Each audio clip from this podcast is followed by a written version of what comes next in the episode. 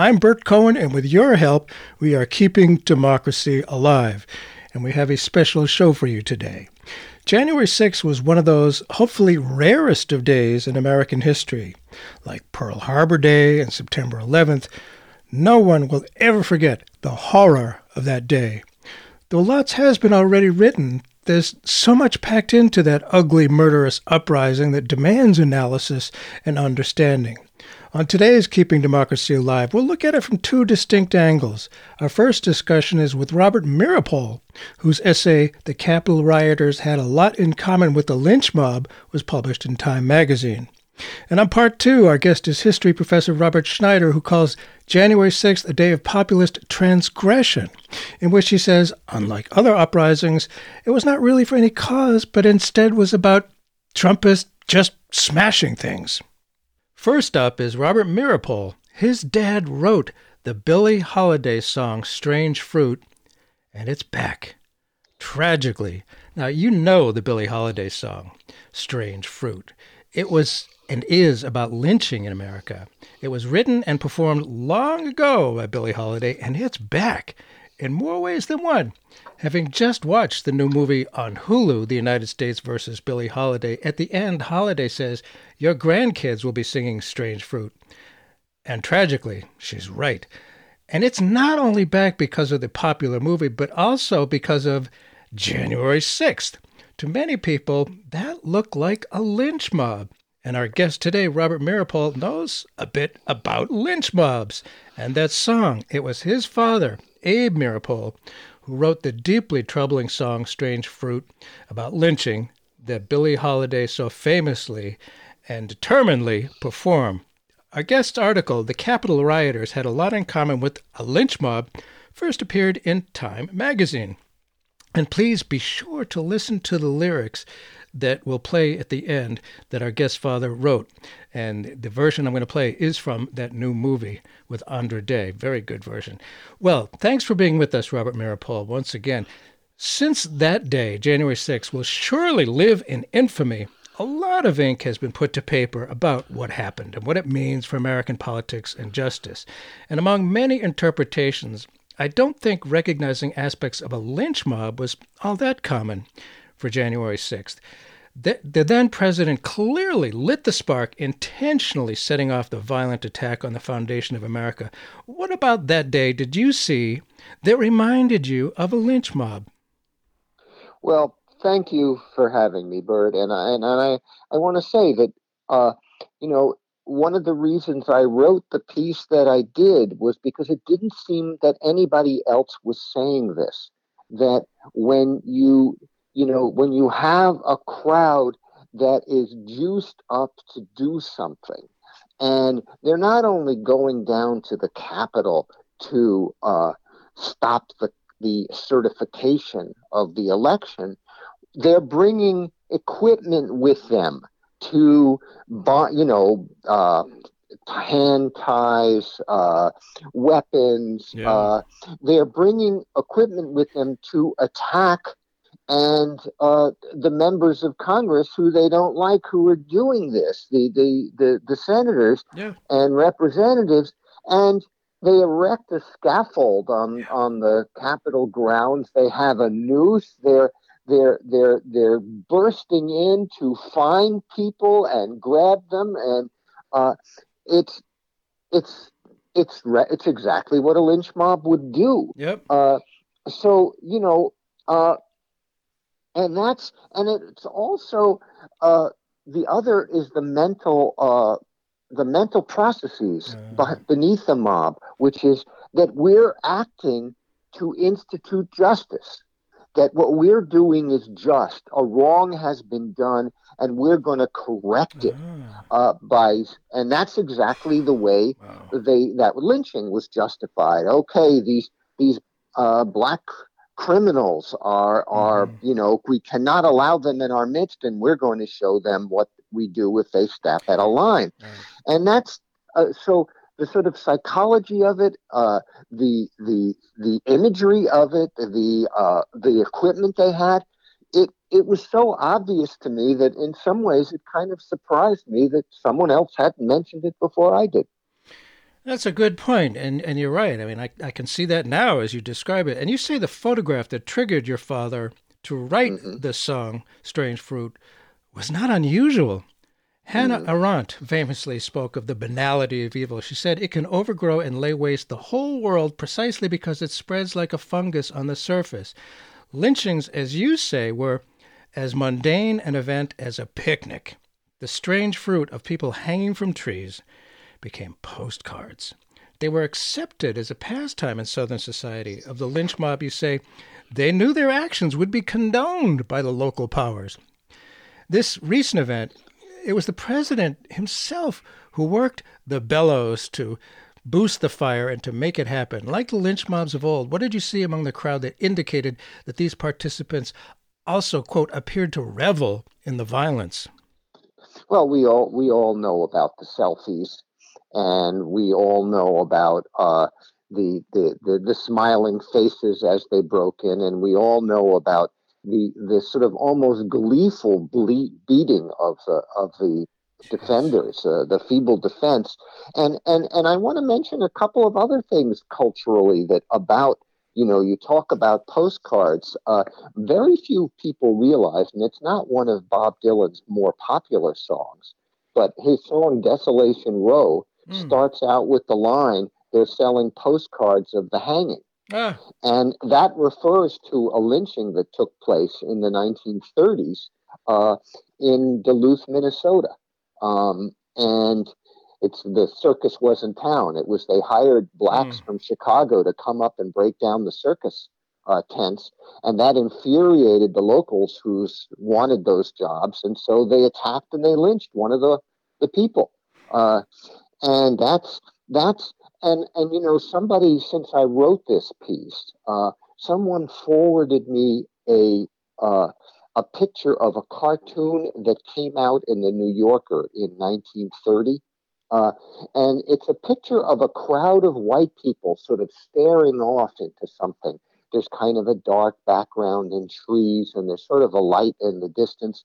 And these people are staring off and they look like a group of rural people dressed in rural clothes. And there's a woman who's got her young daughter on her shoulders. So the young daughter can look out over the crowd and they're all looking in the same direction. Mm. And the caption on the cartoon is the woman saying, This is her first lynching. Yeah. Uh, I mean, you know, it was, it was it was it was clearly an attack on the people who were doing it. Yes. But what a creepy cartoon! And to think that you know you it would be portrayed in a cartoon, it's it's it's very disturbing. Yeah, so sure. that kind of celebratory kind of attitude. Uh, and I think that a lot of the people who were engaged in, in the Capitol insurrection are very proud of it.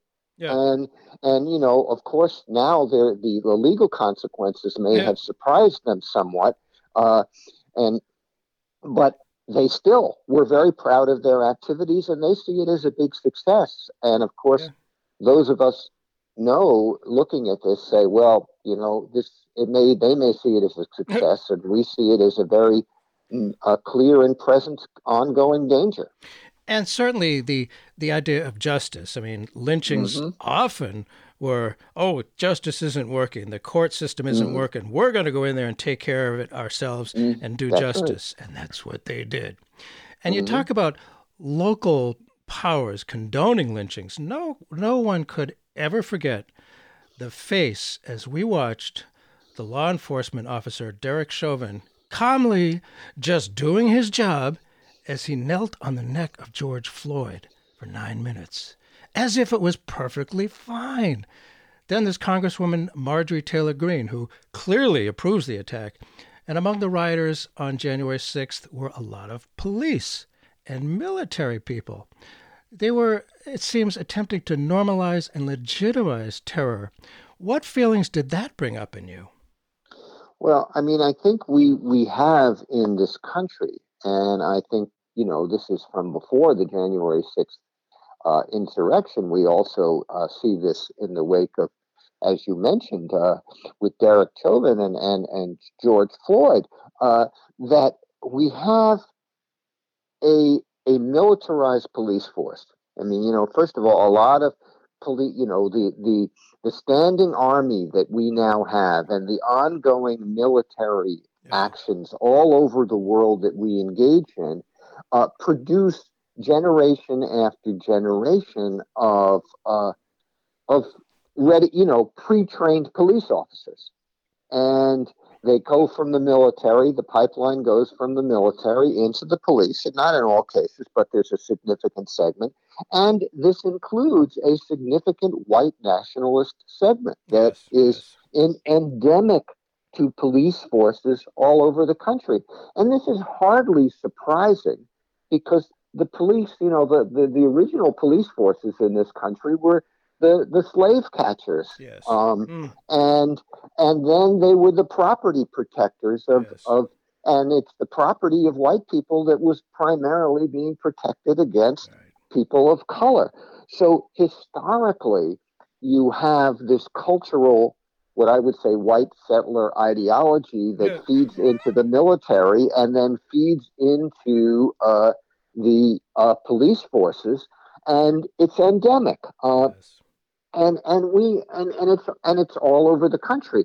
So how do you deal with this is a real problem. I mean, I think you know when I I, I live in in Western Massachusetts, but I'm not so far from from New York City, and one of my kids lives in Brooklyn, and I think New York City is a prime example of that. It seems to me mm. that New York City's mayor uh, is clearly scared of his own police department. Mm. Um, that you know acts as a thirty thousand man militarized local militia that holds the city hostage, um, and and that's a scary thought. Uh, uh, that's that's who these wow. folks, a large portion of these people are, and so how do we deal with that? I yeah. mean, that's a real that's a real question uh, because it's it's not just a matter of, of police reform. Uh, it's a matter of actually get, regaining civilian control of local police departments. Uh,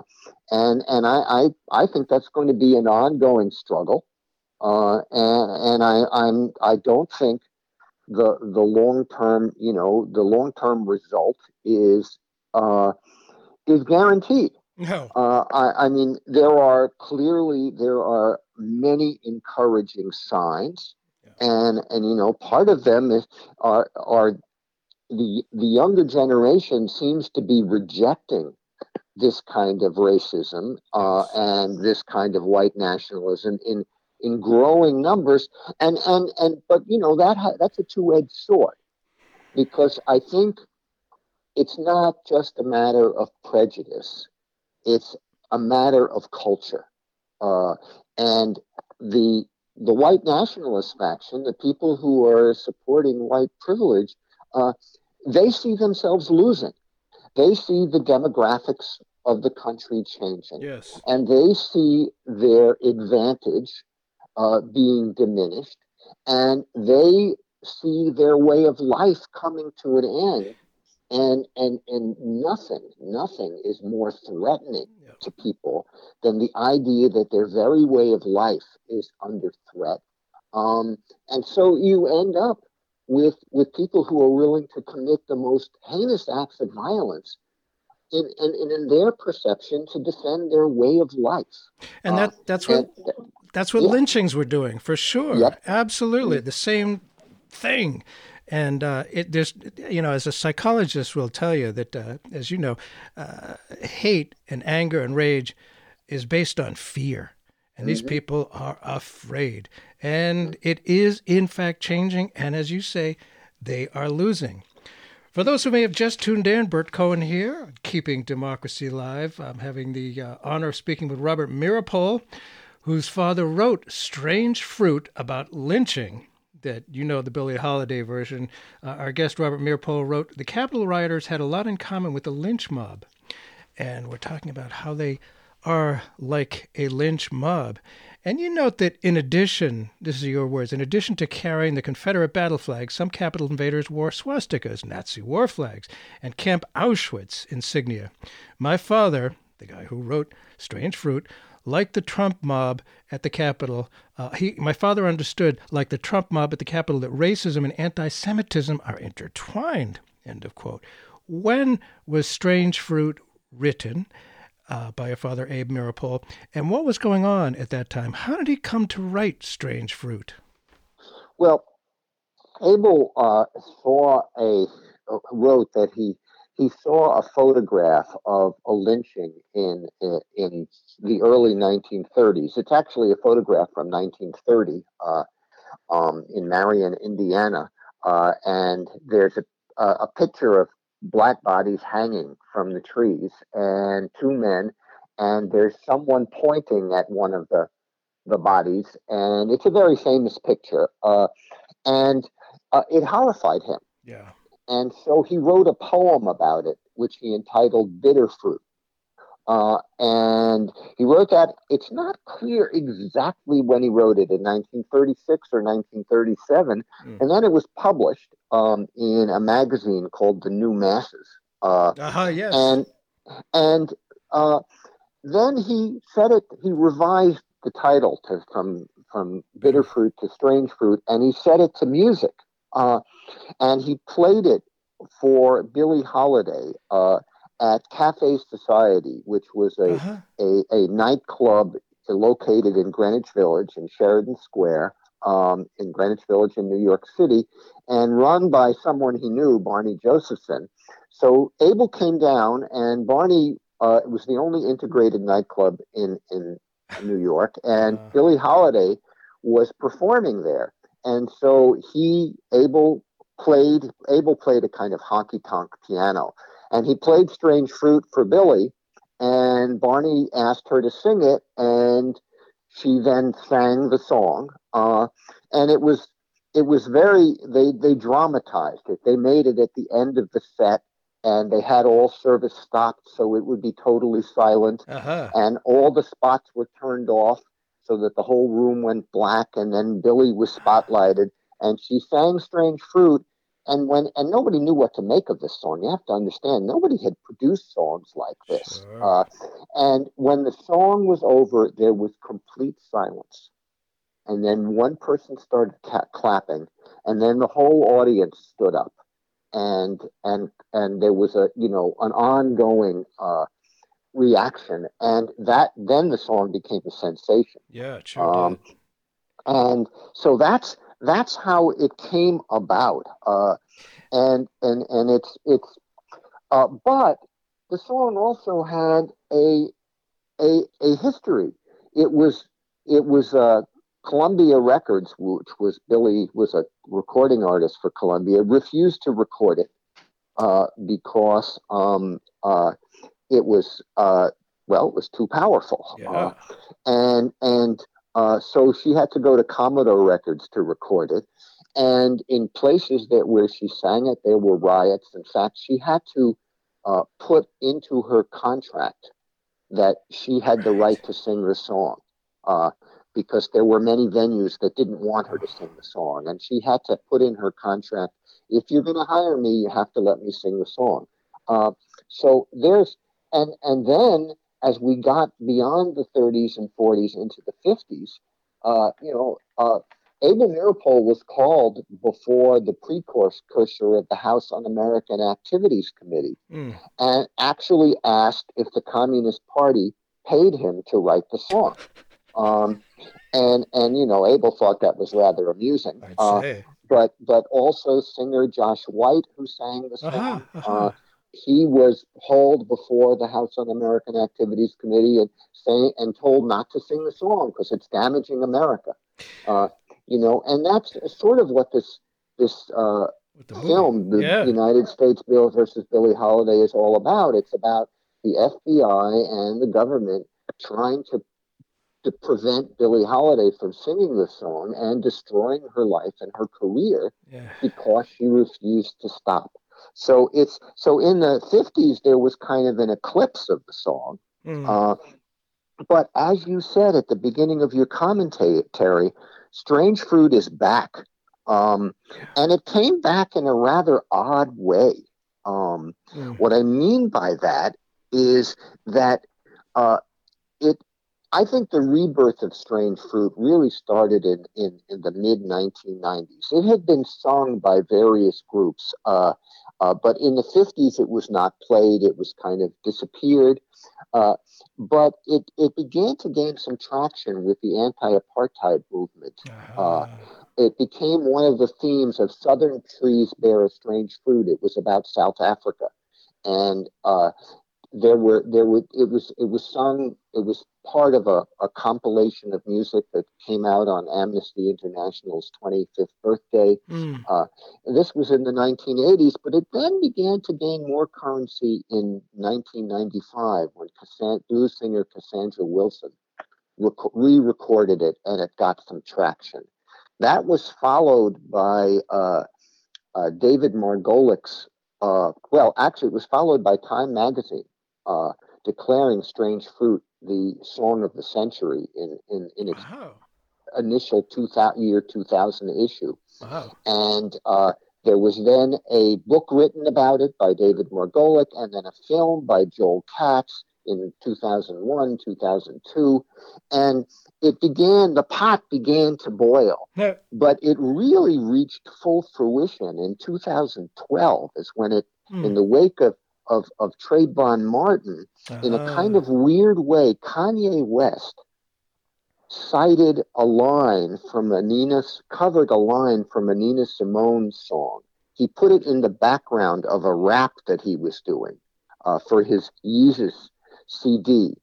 And uh, it, it, in the background of this rap, which had nothing to do with lynching, uh, you hear Nina Simone singing "Blood on the Leaves, Blood on the Leaves, Blood on the Leaves," which is one of the lines from Strange Fruit, and this caused an uproar. There were a lot of people, particularly in the African American community, who were appalled that Kanye West would use Strange Fruit in this manner, and that got more people thinking about it and singing it, and uh, then the Black Lives Matter uh, sure. movement adopted it as an anthem. Right. Uh, and it it just exploded. It was everywhere. Um, and that's so it's had an amazing history.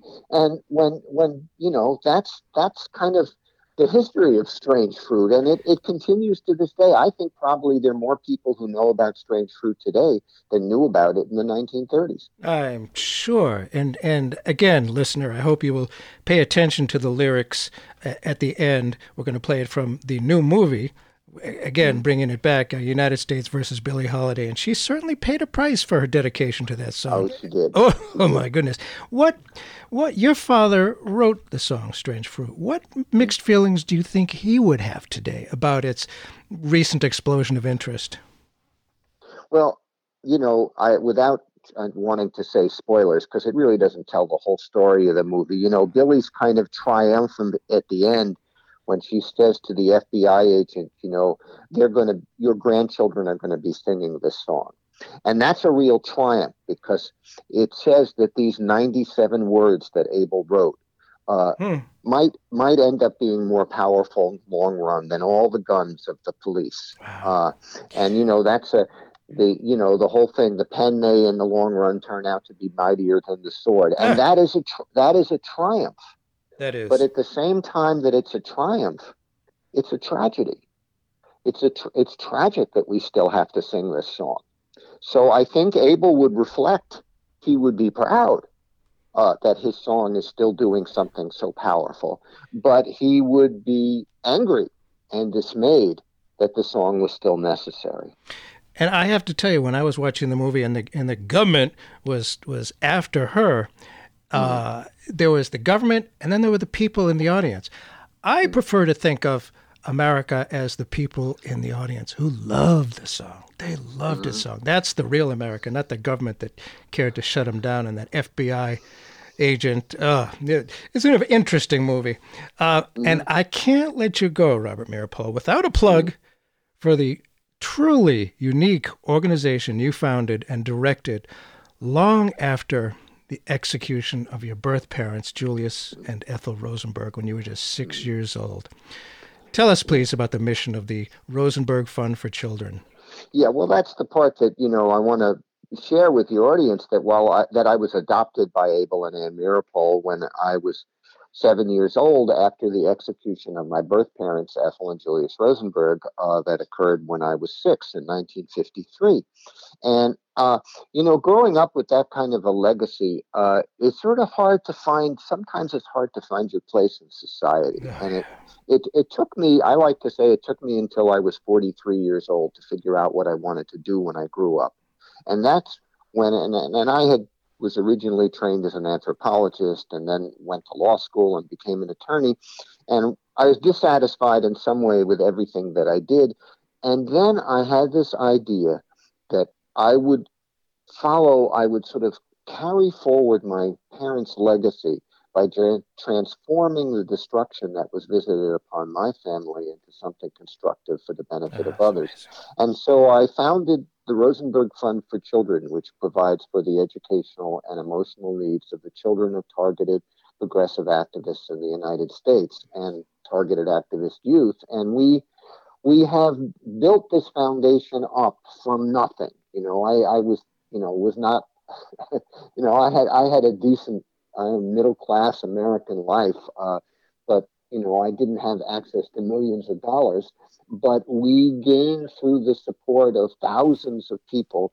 We have built up a foundation that now gives away approximately $400,000 a year and has given away $8 million to help children all over the thousands of children all over the country since 1990 uh, whose parents have been targeted. You know, when you look at all those people arrested in the Black Lives Matter movement, you look at all ah, uh, the people detained at the border, you look at all the people protesting, you know, we have four guiding principles that all people have equal worth, people are more important than profits, society must function within ecologically sustainable limits, and world peace is a necessity. And if you get in trouble promoting any one of those ideas, yeah. uh, we are there to help your children with their educational and emotional needs. And that is the most fulfilling thing I've ever done. I retired eight years ago, and now my daughter yes. runs the foundation, which is based in Western Massachusetts. And the website's easy to find. It's rfc.org, and you can find out more about it.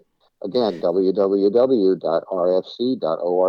And it's amazing. It's so unique. And I, I would recommend the book that you wrote, An Execution in the Family. It's, it's an amazing story about how you came up with the idea. Turned uh, something awful into something really good. Thank you so much for being with us, uh, Robbie okay. Meeropol. RFC.org. Thanks so much. And Thank you, and I look forward to hearing Andra's music. Southern trees bear strange fruit. Blood on the leaves and blood at the root. Black bodies swinging in the southern breeze. Strange fruit hanging from the poplar trees.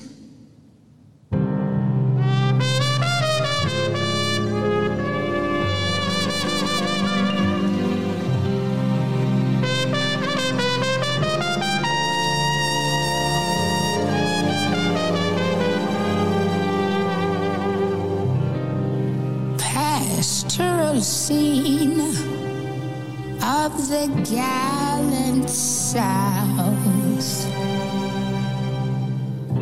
The bulging eyes and the twisted mouth. Scent of magnolia.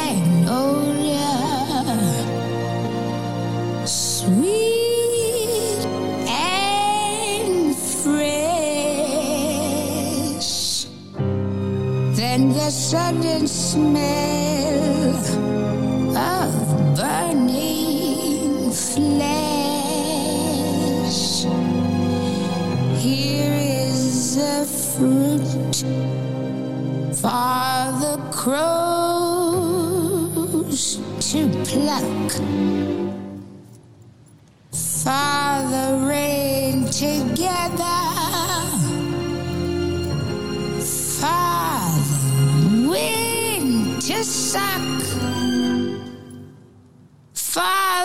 Sun to rot. Father trees to drop.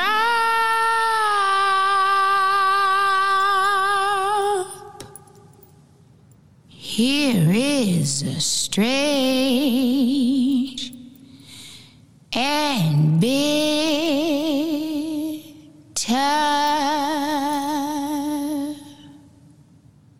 cry.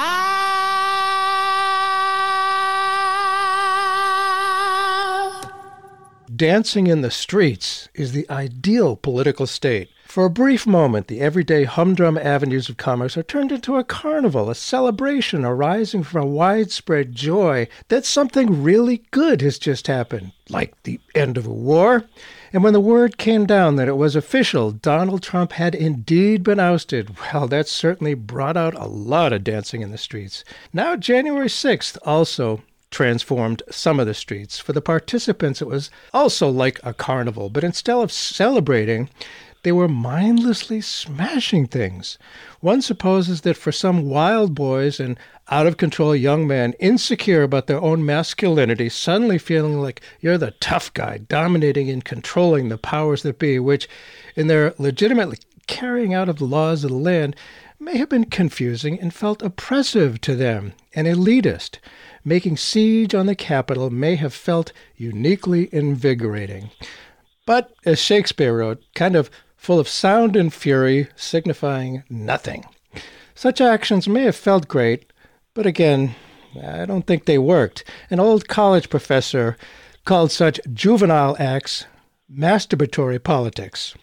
Now, there have been legitimate political uprisings that have included violence throughout Western history, but January 6th was not one of them. In fact, it was a uniquely bizarre world in which the president himself had from the very first day expressed the unrestrained intention to just smash stuff. In the last segment, we talked about January 6th as a modern day lynch mob. In this segment, we'll look at the riot from a historical perspective and why our guest, history professor Robert A. Schneider, calls January 6, 2021, a day of populist transgression. Thanks so much for being with us, uh, Professor Schneider. Pleasure to be here.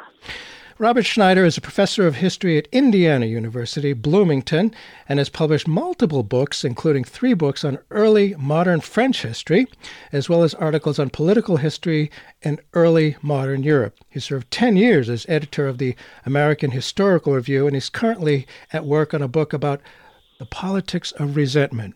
Well, again, thanks. Making siege on great political powers is nothing new in Western history. Uh, Robert Schneider starts his essay talking about the most famous siege in the French Revolution. On the face of it, January 6th and the siege of the palace at Versailles might kind of look similar. In 1789, the angry Paris crowd forced its way into the chateau and rummaged around. On January 6th, the crowd forced its way in and rummaged around. Uh, Professor Schneider, you say the rioters, quote, in late 18th century France were more purposeful, more legitimate, and certainly more consequential than the riotous antics of the motley band of die-hard Trump supporters. Say more about that, please.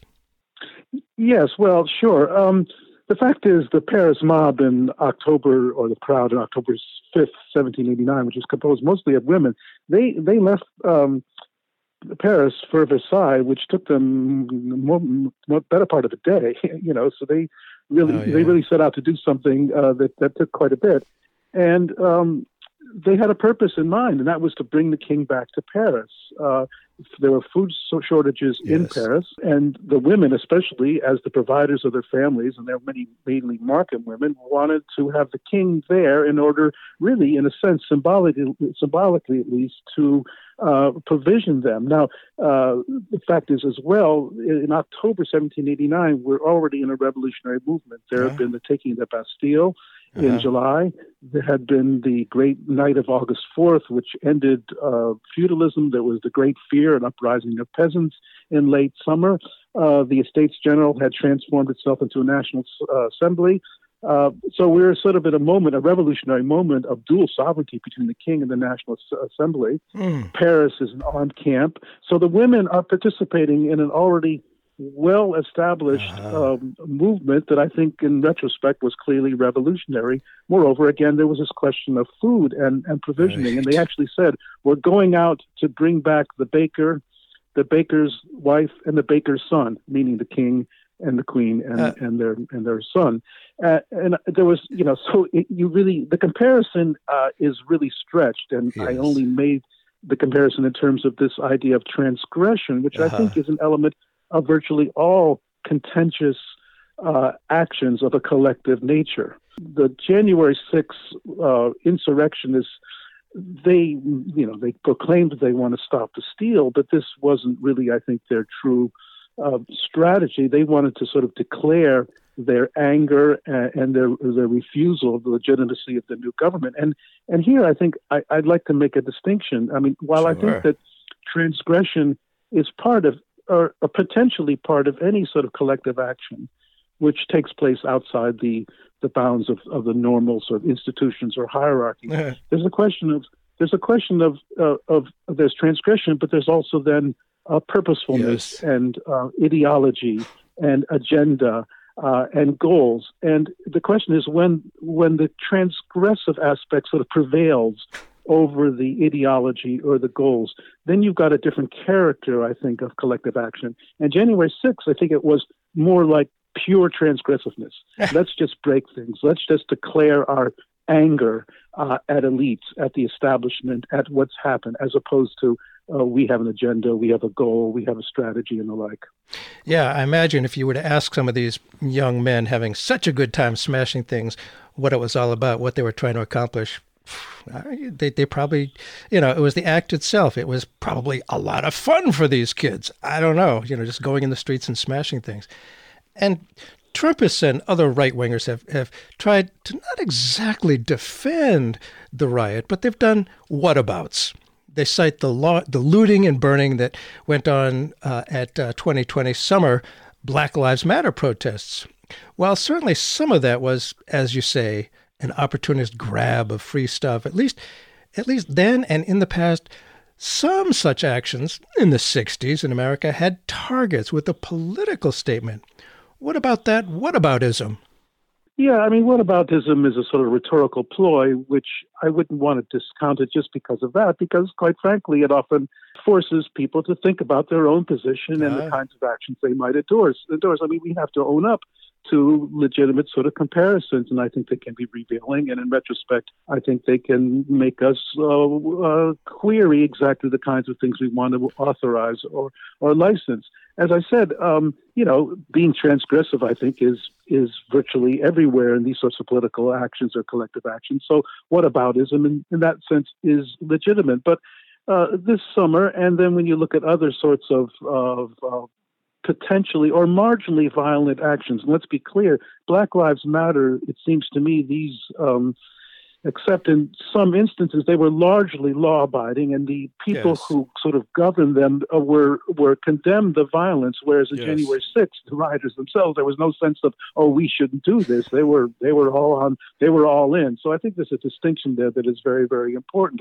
Moreover, there's a question of grievance. I mean, Black Lives Matter emerged from police brutality that was demonstrable, that you just can't say it was uh, sort of imaginary. These were, in a sense, there was a cause and effect. Uh, and and so the, I think the legitimate, as far as I'm concerned, the the grievances were legitimate. Uh, yes. Uh, the anger was, I think, uh, understandable. In January 6th, what was the grievance? You know, it was it was mystical. It was imaginary. Uh, and and I think there again, it's the sheer exercise of sort of anger and revenge against elites, against the authorities that you see in play, as opposed to, you know, we are acting on the basis of a, certain, a set of grievances which, you know, we will connect to our demonstration. That is, the demonstration should. It seems to me if a demonstration is going to be um, legitimate, it's got to have, it's got to exhibit at least symbolically some sort of connection to a set of grievances which which uh, it exhibits, which it demonstrates. I mean, that's the notion of demonstration. You yeah. you, you, you you demonstrate something that is wrong that you want corrected. Uh, and here, I did, you know, I think it's pure. It's it was purely symbolic in a sense, purely a gesture of anger, of revenge, of resentment. And maybe people were tired of being inside and, you know, just wanted to get out and stretch their legs and smash things. It's so much fun. You know, let's face it, you know, young white males, you know, they have their their things and uh, naivete uh, and can get caught up in, in the fun of uh, smashing things. And certainly in the Black Lives Matter, it, it, it's clearly true that uh, some of the people who did smash things were paid by the far right. And I do think it. Uh, it's it's true that uh, there's some of the people that uh, went out to make noise and sometimes smash things under the guise of Antifa that the far right boosted such things. The fascists historically need a foil. Did they move the cause against the far right? I suspect some of the some of the Antifa people uh, were manipulated, uh, and that they may have hurt the cause in their youthful naivete. Were they another side of populist transgression? What about uh, some of that stuff that uh, was useful to the far right? Well, I have this argument with my with my older daughter, who um, you know is very much supportive, as I am at Black Lives Matter, but she refuses to uh, she refuses to accept any critique of the violence, and I think it was, you know, in a strategic sense, it's just a, a mistake in yes. a way. I mean, you you could you, you can understand it as a as a sort of a legitimate expression of grievances, but it only sort of uh, yeah. fuels uh, not just the far right, but I'm I'm more concerned about sort of the the middle, that ah. say the suburban voters who were just who are otherwise would have been very supportive, as they were in terms of the polls that we have, largely supportive of Black Lives Matter. But when they see, you know, large sections of Seattle being burned to the ground, yeah. uh, this really turns them off. And it's the same thing that happened in '68. And I was uh, uh, a young man at that point, and I remember very, very well. Although my sentiments were very, very different, but in retrospect, I, I can see that you know, insofar as insofar as one can sort of police one's own ranks, mm. it's very, very difficult uh, I think these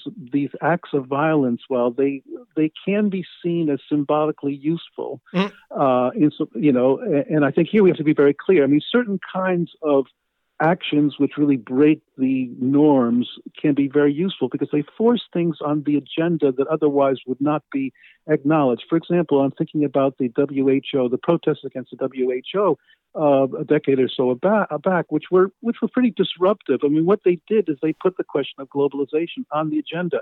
And really, if you remember back then, this is I think in the 90s, you know, even on the left, or the general left uh, liberals, that is, we weren't willing to acknowledge the effects, I think, of globalization and what has become more uh, talked about as neoliberalism, and and and likewise Occupy uh, Wall Street. Mm-hmm. It was disruptive, it's transgressive, but it seems to me that um, it did introduce the notion uh, and force the notion of inequality and the 99% again on the sort of the agenda or the consciousness yes. of a certain segment of, of the of the of the populace and it, it, would not have been otherwise I mean you weren't going to find that talked about in the New York Times hmm. except for the fact that it was uh, Occupy uh-huh. Wall Street that was forcing it into the pages of the Times so there's you know there's there's I think there is a purposefulness for certain kinds of disruption and even and even uh, even violence uh, insofar as certain kind of violence can be didactic. That is to say, I mean, people who've looked at the riots, the uprisings in the late '60s yeah. uh, in black communities have shown that well,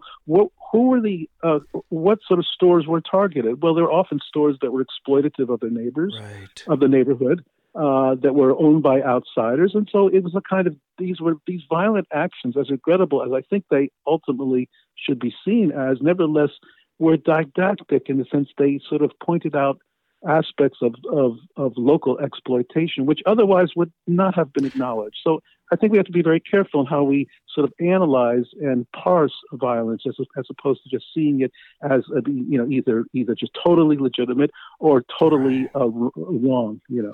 Certainly, and disrupting is is very important for sure. We're approaching 50 years on the uh, May Day demonstrations in Washington D.C. Mm-hmm. purposely against the war in Vietnam. Stop the center of the war-making machine, and you stopped the war up for at least a day. It didn't work, but it was symbolic, and a lot of these things are. Yeah, and I, I was there. I was there too. We we were in a similar jail that I was. uh, uh, if you just tuned in, Bert Cohen here. We are keeping democracy alive. We're talking about the January 6, 2021, uh, a day of populist transgression with our guest history professor, Robert A. Schneider.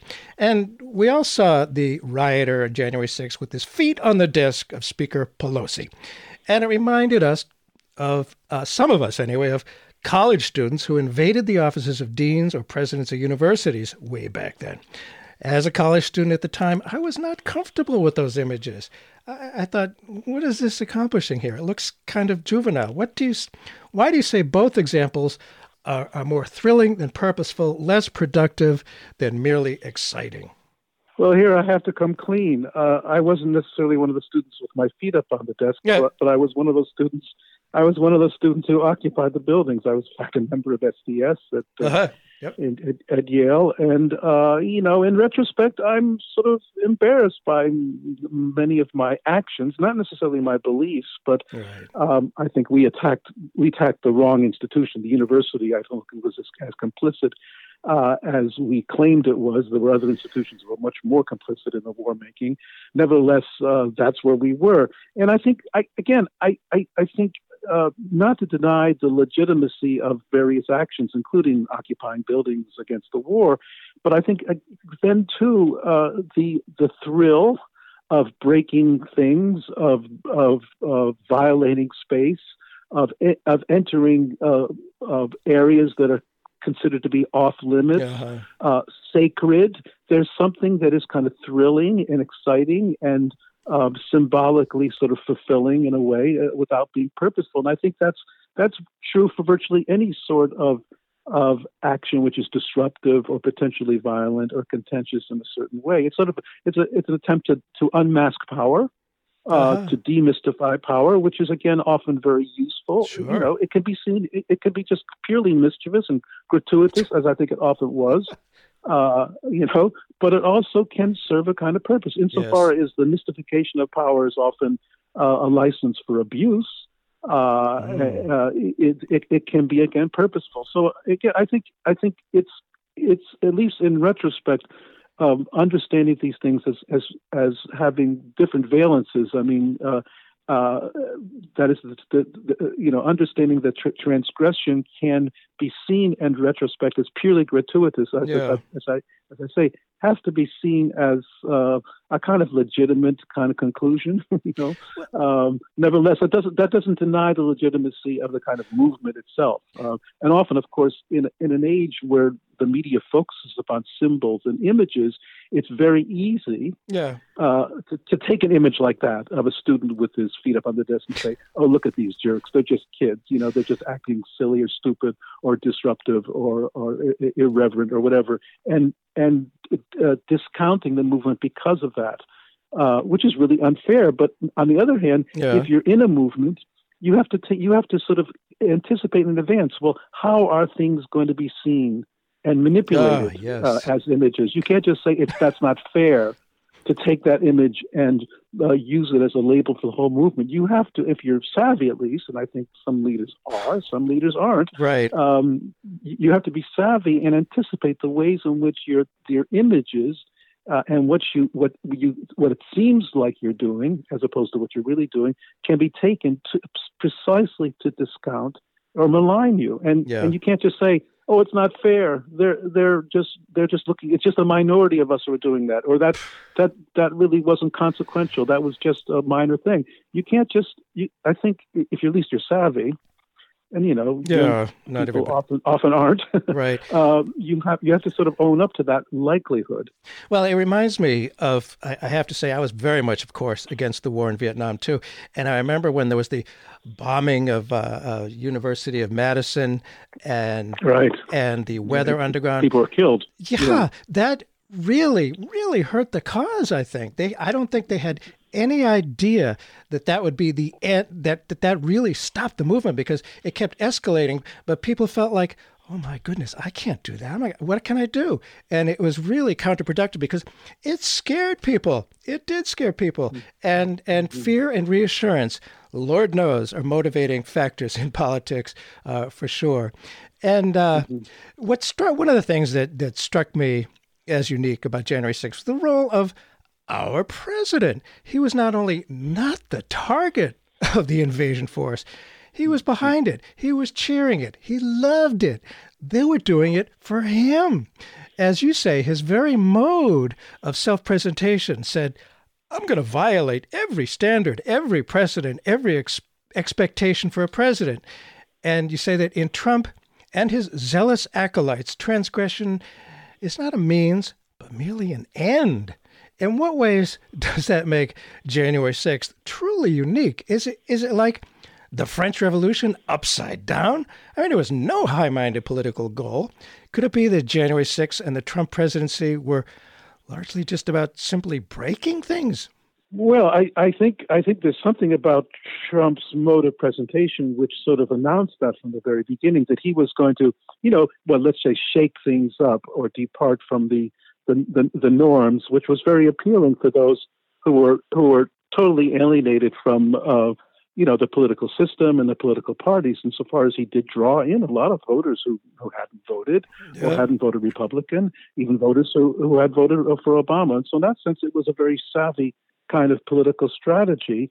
Uh, and it was, I think, it essentially a kind of, he's not a populist because his No. ideology is not populist at all, but I think his style is populist. And again, I think to look for analogies, I mean, if we people see people like Perón, or, you know, weirdly, I was thinking of Mao in the Cultural Revolution. That is to say, Mao uh, sort of leading uh, a movement, I mean, much more consequential and, and uh, enduring than anything we, we see here.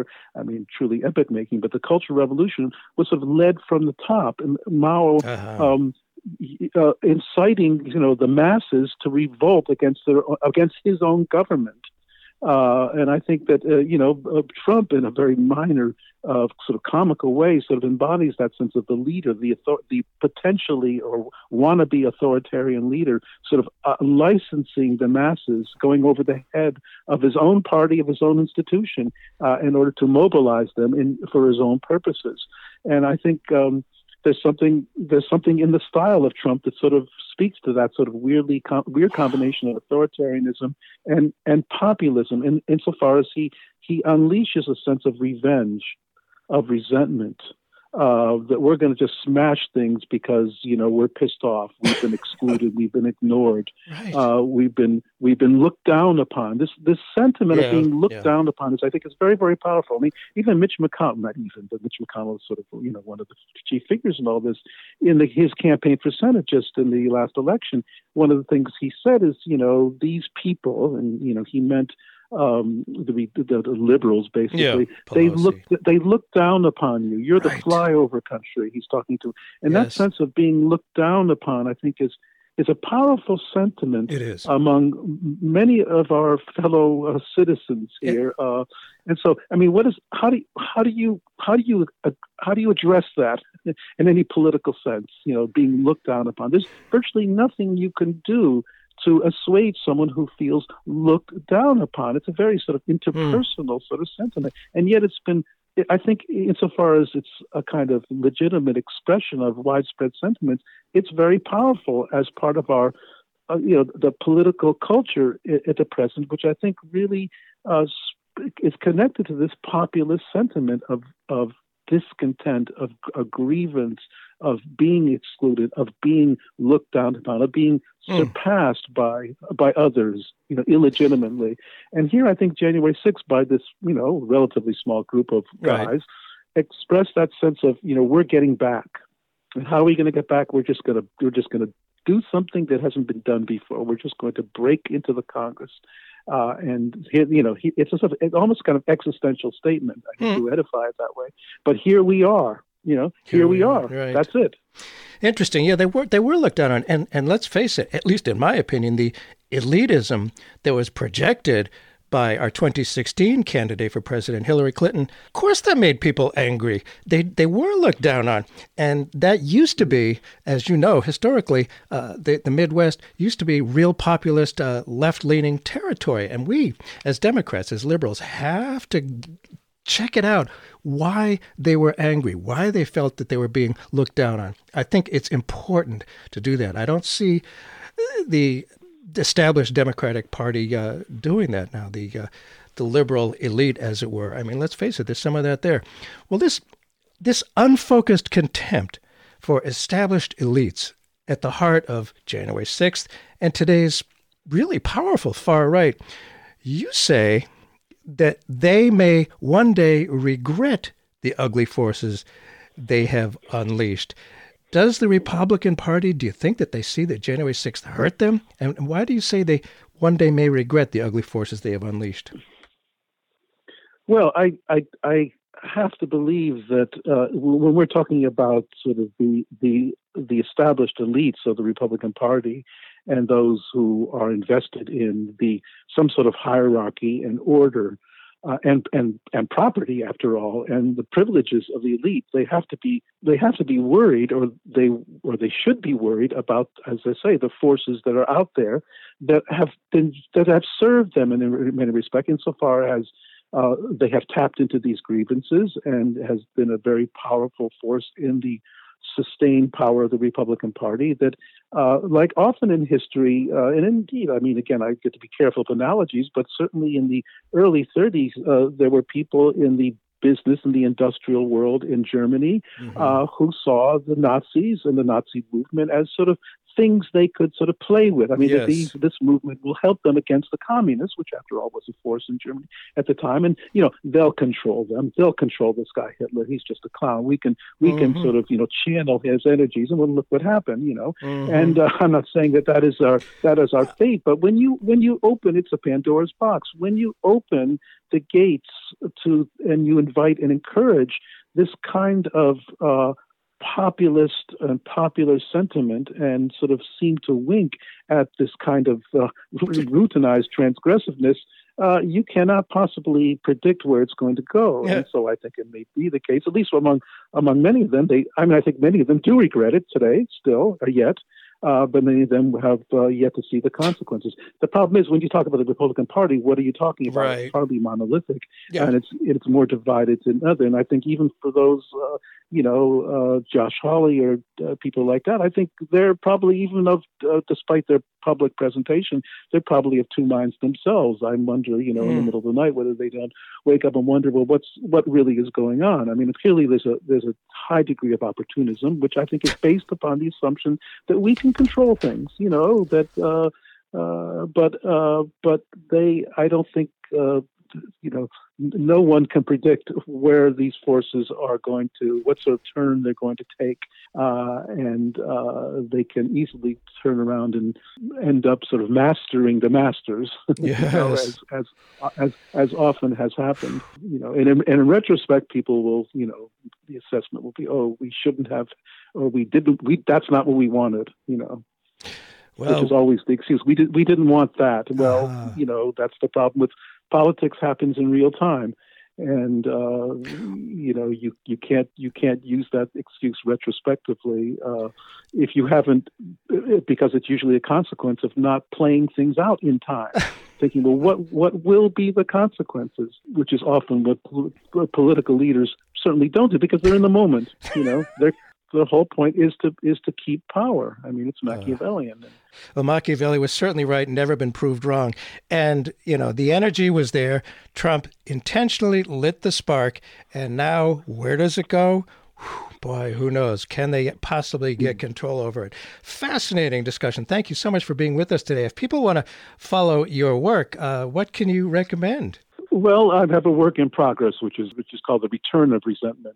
Is really about the concept and and the reality of resentment from really the 18th century, but it focuses more on the 20th century and uh, uh, present times, 20th and 21st century. And I'm really interested in how this notion of resentment is being deployed increasingly today today to sort of uh, analyze the present situation in ways that it hadn't been before. I mean, I think it's it's it's been uh, a concept which has been floating about, but I think we, if you look at the press and just sort of keep your eye out for uh, uh for it, you see that resentment is evoked time and time again. And my one of my questions is, well, what does it really mean? How how meaningful is it? So I see resentment yeah. and populism, in fact, quite quite linked.